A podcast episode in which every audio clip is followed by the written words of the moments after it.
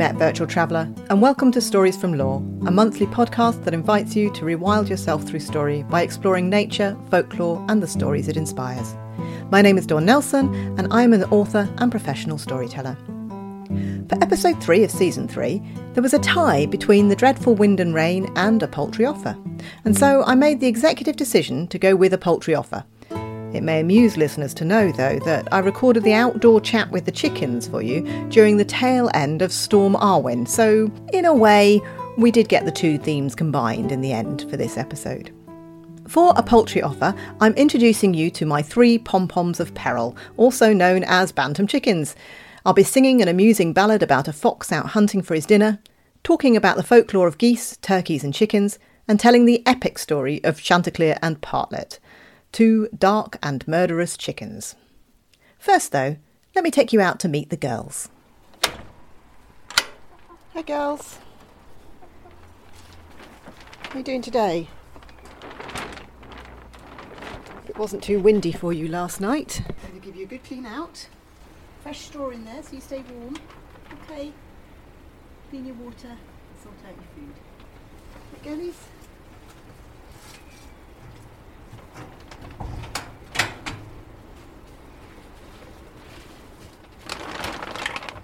So, uh, this month on the podcast poll, we had a tie between a poultry offer and the dreadful wind and rain. So, actually, it's quite fitting that I'm out here today at the end of Storm Arwen cleaning out the chickens.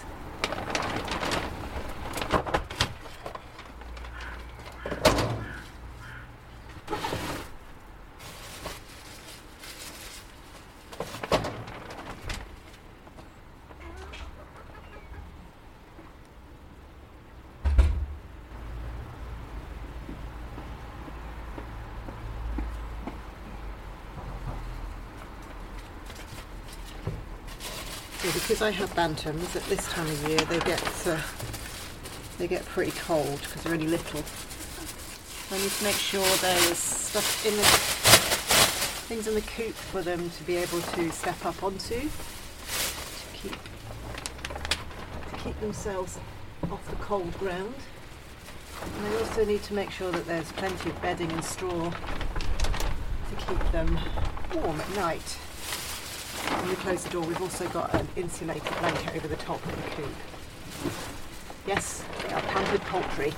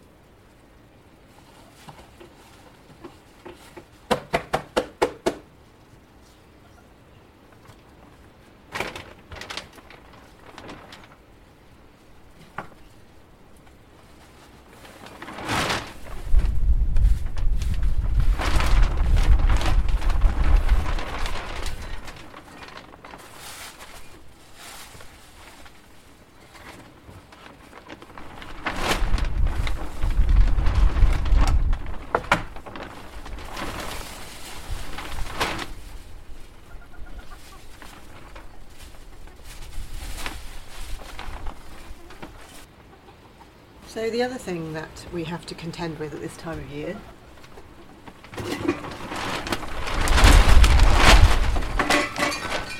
that isn't just the wind and the rain is uh, avian flu. And at the moment these girls are in just about to enter a lockdown because there have been cases of avian flu. There have been enough for the authorities to say that we need to keep our chickens inside to prevent the spread of avian flu. I think we can all empathise with that.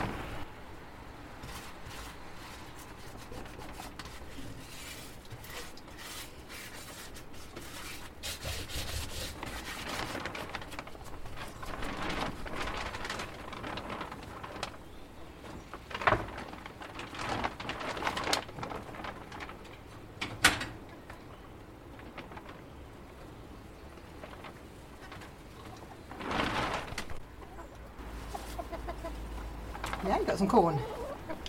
So, I have just cleaned out the coop. I've put fresh bedding in there and straw because I find the straw at this time of year helps to keep them a little bit warmer. They like to make a nice good nest in there. I tend to take the straw away in the summer because it makes them more broody. And when they're broody, they don't lay eggs. And these girls are unpredictable enough with their egg laying. They will start around March, and this year they abruptly stopped at the very beginning of October. So I've had these girls about a year now. I adopted them from a friend, and I've got to know them quite well. We've got Hey Hey, who is a frizzle mottled blue bantam. She can be a little bit aggressive at times, shall we say. So uh, best to just leave Hey Hey to do her own thing. Chicoletta is a little more affectionate, um, and she will pretty much do anything for food. So Chicoletta is a smooth mottled, blue mottled bantam. The head hen in the coop is uh, Little Red, and she is um, a cappuccino millefleur cross frizzle bantam. So as you can imagine, they look like small, round, fluffy pom-poms. And in the summer, we call them pom-poms of peril because they are definitely a lot more lively in the summer, a lot more noisy. You may just hear a few little happy noises about the corn, but that's about it at this time of year. In the summer, they're telling me all about how they've laid eggs, how they want to go out, and generally having little squabbles as to who is head hen in the coop. In the main, uh, these girls are fairly pampered poultry, and like I say, we are just about to enter um, a lockdown for avian flu. These girls will have to stay in for a bit, but they have got a pretty big coop. I can stand up in it. It is about six, seven foot long and about three foot wide. So they've got plenty of room for the size of the chickens that I've got. And they're, they're happy. So that's all you can ask. Happy hens.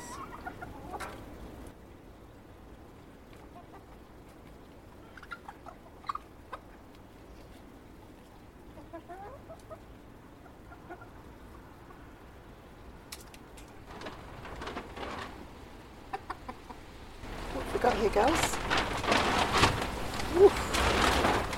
Windy today, isn't it? It is.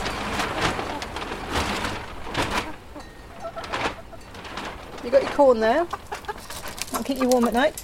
There you go.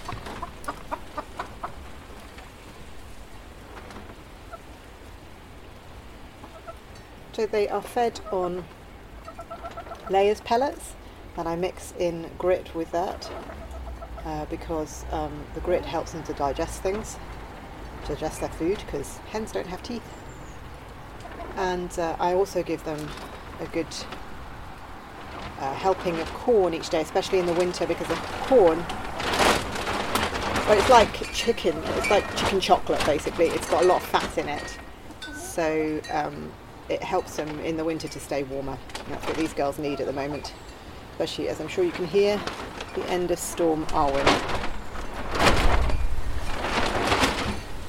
pulling at the tarpaulin which keeps the rain out for them. Cool. Okay,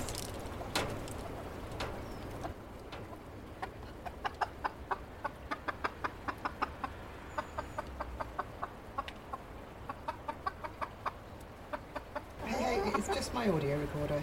It's nothing strange. I know it doesn't look like another chicken. I know it doesn't look like a human. It's just my audio recorder. Yes, Little Red, there's no need to join in. Mm-hmm.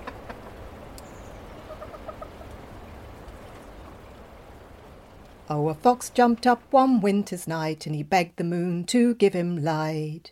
For he'd many, many miles to trot that night before he reached his den. Oh, den, oh, den, oh. He had many miles to trot that night before he reached his den. Oh. The first place he came was a farmer's yard, where the ducks and the geese declared it hard that their nerves should be shaken and their rest so marred by a visit from the fox, oh fox, oh fox, oh fox, oh that their nerves should be shaken and their rest so marred by a visit from the fox, oh. So he took a grey goose by the neck and he swung it right across his back. The grey goose cried out quack, quack, quack, with his legs a dangling down, oh. Down, oh, down, oh, the grey goose cried out quack, quack, quack, with his legs a dangling down, oh.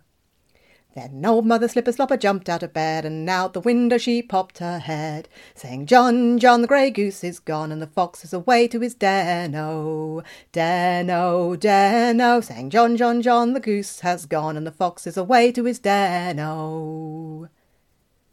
So John ran up to the top of the hill and he blew his whistle loud and shrill. Said the fox, that's pretty music still. I'd rather be back in my den, oh, den, oh, den, oh. Said the fox, that's pretty music still. I'd rather be back in my den, oh. So the fox went back to his hungry den, and his dear little foxes, eight, nine, ten. They said, Good daddy, you must go there again, and bring such cheer from the farm, oh, farm, oh, farm, oh. They said, Good daddy, you must go there again, and bring such cheer from the farm, oh.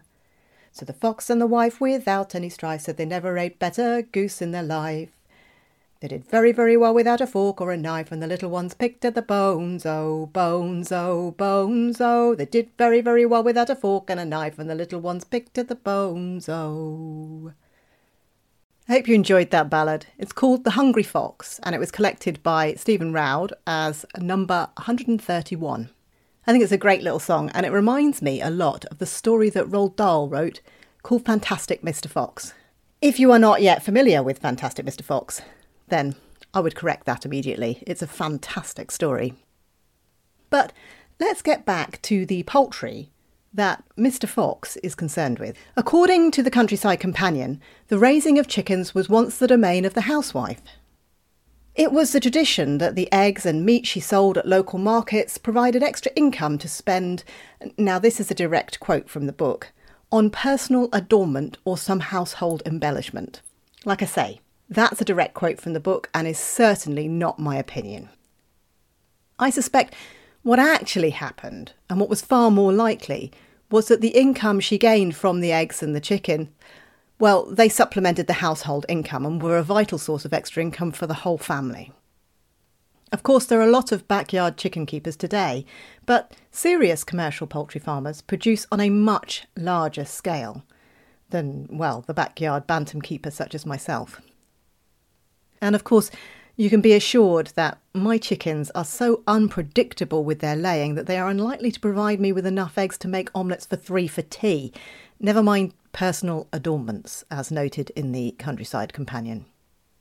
No, uh, my chickens are definitely kept more for sentimental value as pets rather than any kind of fiscal value. But the commercial poultry industry in the UK is thriving. If you care to peruse the United Kingdom Poultry and Poultry Meat Statistics for January 2018, published by the Department for Environment, Food and Rural Affairs, well, you will discover that in 2017, British farmers raised 3.8 million laying chickens, over 101 million chickens for meat, and the total UK poultry meat production was 182.2 thousand tonnes. That is a lot of chicken and turkey. So it's clear that many of us in this country enjoy chicken and turkey as food, but what else do these feathered friends mean to us? Predominantly, chickens have always been a sign of fertility, of the spring and of new life. The Easter chick, which is still in abundance today, is a well loved symbol. The fluffy, yellow, wobbly legged youngster brings us a reminder each year of the precious nature of life arriving with the spring. However, there is a more sinister side to chickens, cockerels in particular. Cockerels have a particular significance in folklore. One crowing at daybreak drives away ghosts and evil spirits. And there's actually an example of this in a classical piece of music called Danse Macabre, which is by French composer Camille Saint-Saëns. In this piece of music, the violins represent skeletons rising from the graves and dancing in a whirlwind of, well, dancing.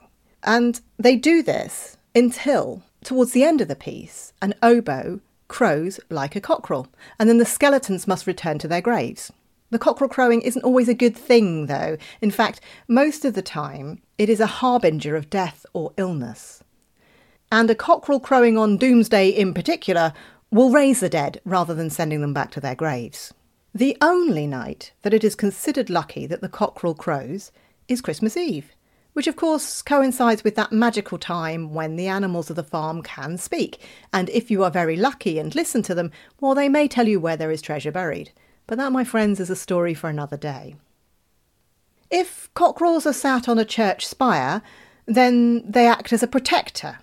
And if a cockerel is crowing at your door, it indicates there will be guests arriving. So there are some circumstances where it might not mean death and doom. In some local legends, it was believed that a male chicken could lay an egg. If this happened, the egg would be incubated and hatched by a toad, and from it a cockatrice would be born. A cockatrice, for those not in the know, is a winged serpent with a cockerel's head. It can kill you with one look, or with its poisonous breath. Either way, it's not a nice way to go, and this depends on the legend that you're reading. There is a very famous example of this mythical being, though, in the legend of the Wherwell cockatrice in Hampshire, which is not actually far from where I live. As a chick, the Wherwell cockatrice was considered a novelty and adopted by the good burghers of Wherwell Village until they discovered that the animal had a taste for human flesh, and none could kill it for fear of being killed themselves. They trapped it in the church crypt, and it was eventually thwarted by an ingenious young man who placed a mirror in the crypt so that the cockatrice beat itself to death fighting with its own reflection. In other dark folklore, a cockstride is a measure of distance, a very small distance, and it's used not only when referring to the returning or dwindling of the light as the wheel turns each day, but also when referring to a specific type of ghost. This is a cockstride ghost. A cockstride ghost is a soul which has been doomed to walk hell or purgatory and may only find rest by rising once a year to move forward a cockstride. Over many years, once they have reached their destination, then they will be freed from the liminal space in which they dwell. But as you can imagine, a cockstride isn't a very large distance, and well, it's going to take them a long time.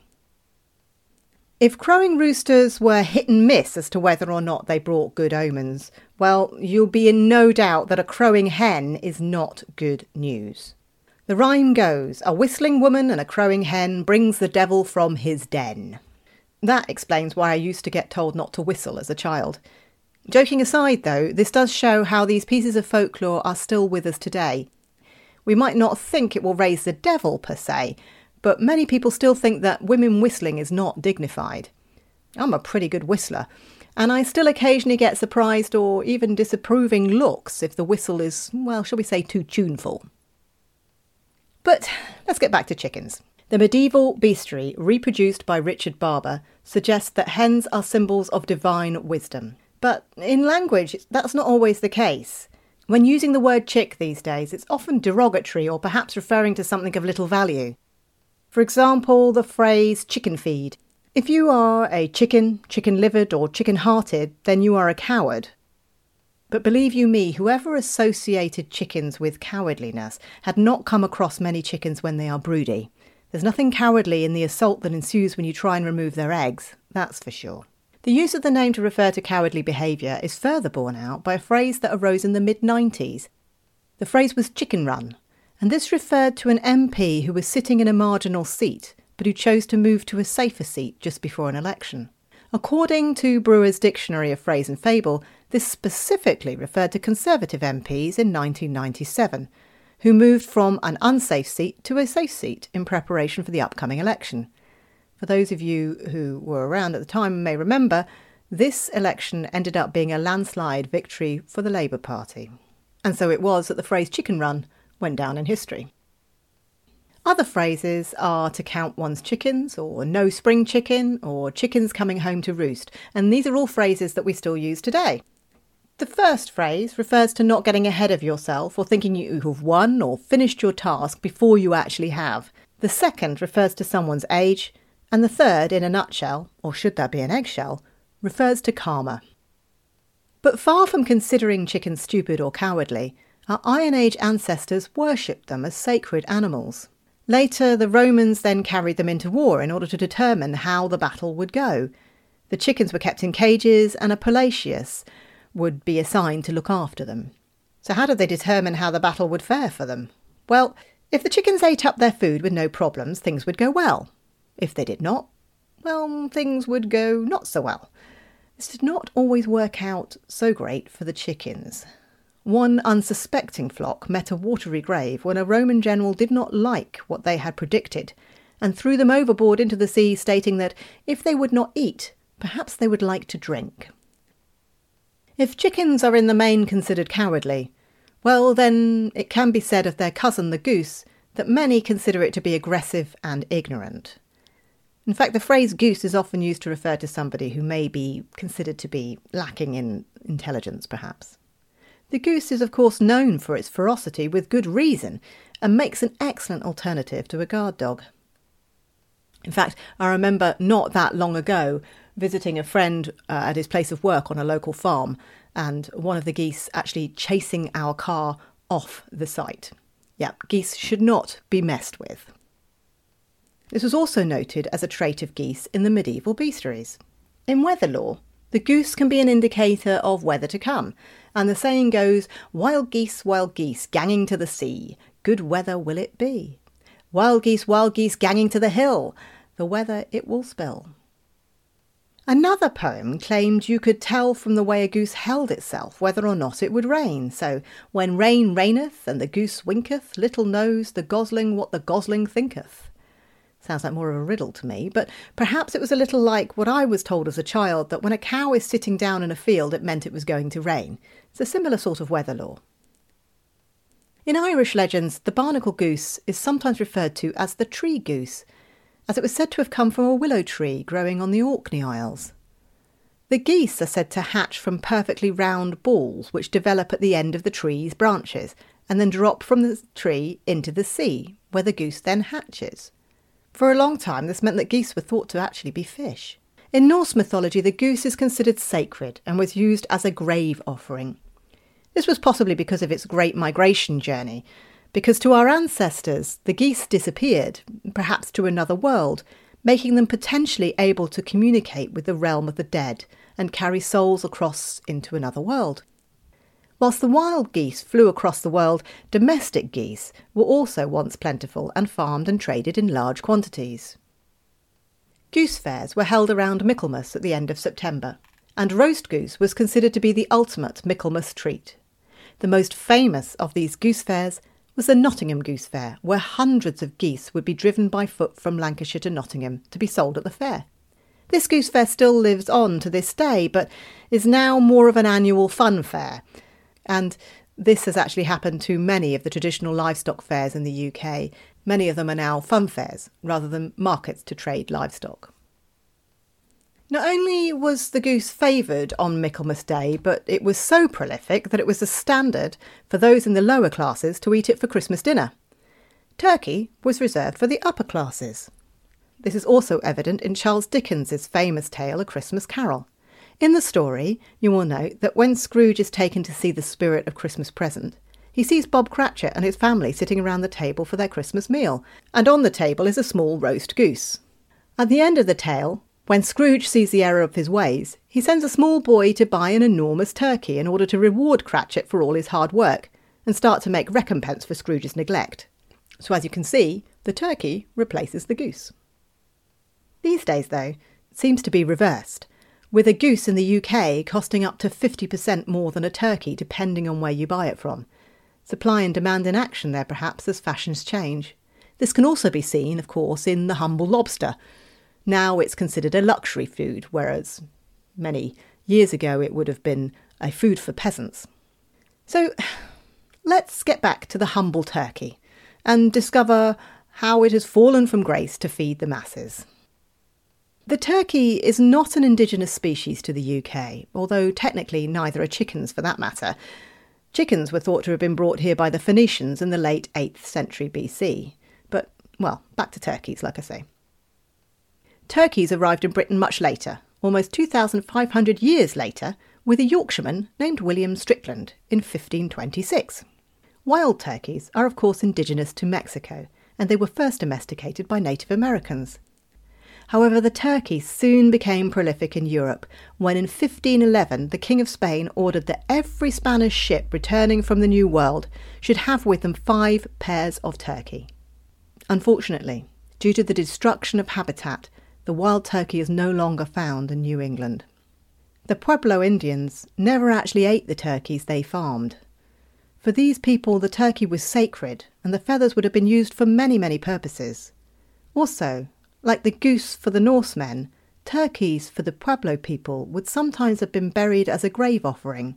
It is thought that the feathers were able to transport the soul back to earth before they then travelled to their eventual resting place. Furthermore, the turkey, like the goose, is also thought to be able to predict the weather and becomes restless before a storm, apparently. So, as you can see, there are a few parallels to be drawn between the folklore and mythology of these three birds. There is much more I could mention, but that would make an epic episode, as is so often the case for many of the subjects this podcast covers. So instead, let us return to the chickens for a story. As most chicken keepers will tell you, chickens have very distinct personalities. This is certainly so for my three, as I explained at the beginning of the podcast in our chicken chat. In fact, one of the stories in my anthology, Adventures in Nature, tells the story of three chickens named Stayput, Comfort, and Roma. I wonder if you can work out what that story is about. But anyway, that's not the story that I'm going to tell you. You can find that one in the aforementioned book. Today, I want to tell you the story of some very gregarious and charismatic chickens named Chanticleer and Partlet. Chanticleer and Partlet are a rooster and a hen, respectively, and they appear in three of the stories in the Grimm Brothers collection. These stories are A Pack of Ragamuffins, Mr. Korbes, and The Death of Little Red Hen. They are slightly strange, surreal stories in which the poultry pair commit all sorts of crimes and, well, they are regular thugs of fairy tale. Their stories are very short, and so I've combined all three of the stories into one so that I can tell you the complete adventures of Chanticleer and Partlet. One fine day, a rooster named Chanticleer turned to his hen. Partlet, he announced, today is the day that we should go gathering nuts, for they are all ripe, he crowed. And we should gather as many as we can before the greedy squirrel eats them all. The pair made their way towards the hill where the nut trees stood, and they ate until they were as round as walnuts. As they lay there in the afternoon sun, Chanticleer decided that they should not have to walk home again, and insisted that he would build them a carriage out of the nutshells that they had left behind after their feast. Once the carriage was complete, he stood back to admire his handiwork, and Partlet hopped onto the little nut seat. This is splendid, Chanticleer, she clucked. Now all you need to do is harness yourself to the front and take us home. Well, that's a fine idea, Partlet. Why should I do that? Why should you not do it? As the two were arguing, a duck approached and saw the fat fowl and the empty nutshells strewn about them, and he quacked at them. Who gave you permission to eat the nuts from my tree? he shrieked. The duck then ran at them, beak snapping, eyes gleaming. Chanticleer was not slow in his retaliation, and soon had the duck wounded and bloody with his spurs, begging for mercy. Chanticleer and Partlet then harnessed the hapless duck to the nut carriage and whipped the duck with a pine needle until the duck ran as fast as it could, pulling the carriage along the road. There were many travellers that day that Chanticleer and Partlet did meet, but it was a pin and a needle who begged for a ride, as they had stayed too late in the local tavern and it would be dark soon, and this had them afeared for their own safety. Chanticleer and Partlet concessed, as they were only slim individuals and could easily fit in the carriage with them. As night was falling, they arrived at a coaching inn and released the duck from his harness. They all entered together Chanticleer, Partlet, the duck, the pin, and the needle. At first, the innkeeper complained that he did not have room for such a pack of ragamuffins, but, well, Chanticleer soon charmed him with the promise of a fresh egg from Partlet in the morning, and the duck, which he could keep and do with as he wished. The fowl feasted, drank, and made merry well into the night, and early in the morning Chanticleer woke Partlet up and they feasted on her egg for breakfast. Then they took the needle and placed it on the landlord's chair, and they then put the pin into the little towel that was hung beside the landlord's basin in his room. They then flew off, and the sun was still rising, crowing and cackling as they went. The duck heard them leave and rejoiced that her captors had left, and she went down to the stream and made good her own escape. When the landlord of the tavern finally awoke, he had a nasty surprise as he dried his face on the towel, and the pin scratched him, making tracks down his cheeks. He went into the parlour, expecting his egg for breakfast, and he lit his pipe, throwing the match into the hearth. But it flicked the eggshell that was in the fireplace into his eyes, causing him to stagger backwards and sit heavily in the old chair where the needle assaulted his rear cheeks. In a terrible fury, he searched the house for the rooster and then the hen, but alas, they were long gone, and he vowed from that day never to take in a pack of ragamuffins again, no matter how sweet the bargain he was offered. So now, if you pass an inn called the Cock Inn, well, now you know what happened there. And so it is that we leave the landlord, sore and out of pocket, and again rejoin Chanticleer and Partlet in their adventures. They had enjoyed the carriage so much that Chanticleer had now created them a little carriage out of wood and painted it a jolly red colour. They harnessed half a dozen mice to pull the carriage, and now it flew faster than they ever could. On this particular day, they were travelling along a road to visit Herr Korbes's house. Oh, dear reader, I'm not quite sure what business they had with Herr Korbes, but when they met a cat along the way who asked to join them, well, Chanticleer said, Hop up, thinking that this cat may come in handy. It was a busy road that day, and soon a millstone, an egg, a duck, a pin, and finally a needle joined them in the carriage. When they finally arrived at Herr Korbes's house, they found the house empty, and so they made themselves at home. Chanticleer and Partlet flew onto a pole that was standing in the yard. The cat sat down in the fireplace, the duck in a bucket full of water, the egg rolled itself up into a towel, the pin stuck itself into a chair cushion, and the needle jumped onto the bed and stuck itself in the middle of a pillow. The millstone lay down just above the door. When Herr Korbes returned, his house guests were not at all welcoming. The cat flicked ashes in his face, so he ran to the kitchen to wash it from his eyes, where he found the duck in the bucket who soaked him head to toe with water, and when he went to dry himself with the towel, the egg broke and the sticky yolk clogged his eyes so he could not see where he was going. He sat down in the chair where he found a sharp pin and leapt up, bewildered by what was going on. He took himself off to bed, thinking it may be safer there, and on laying his head down on the pillow, he found himself stabbed with the needle.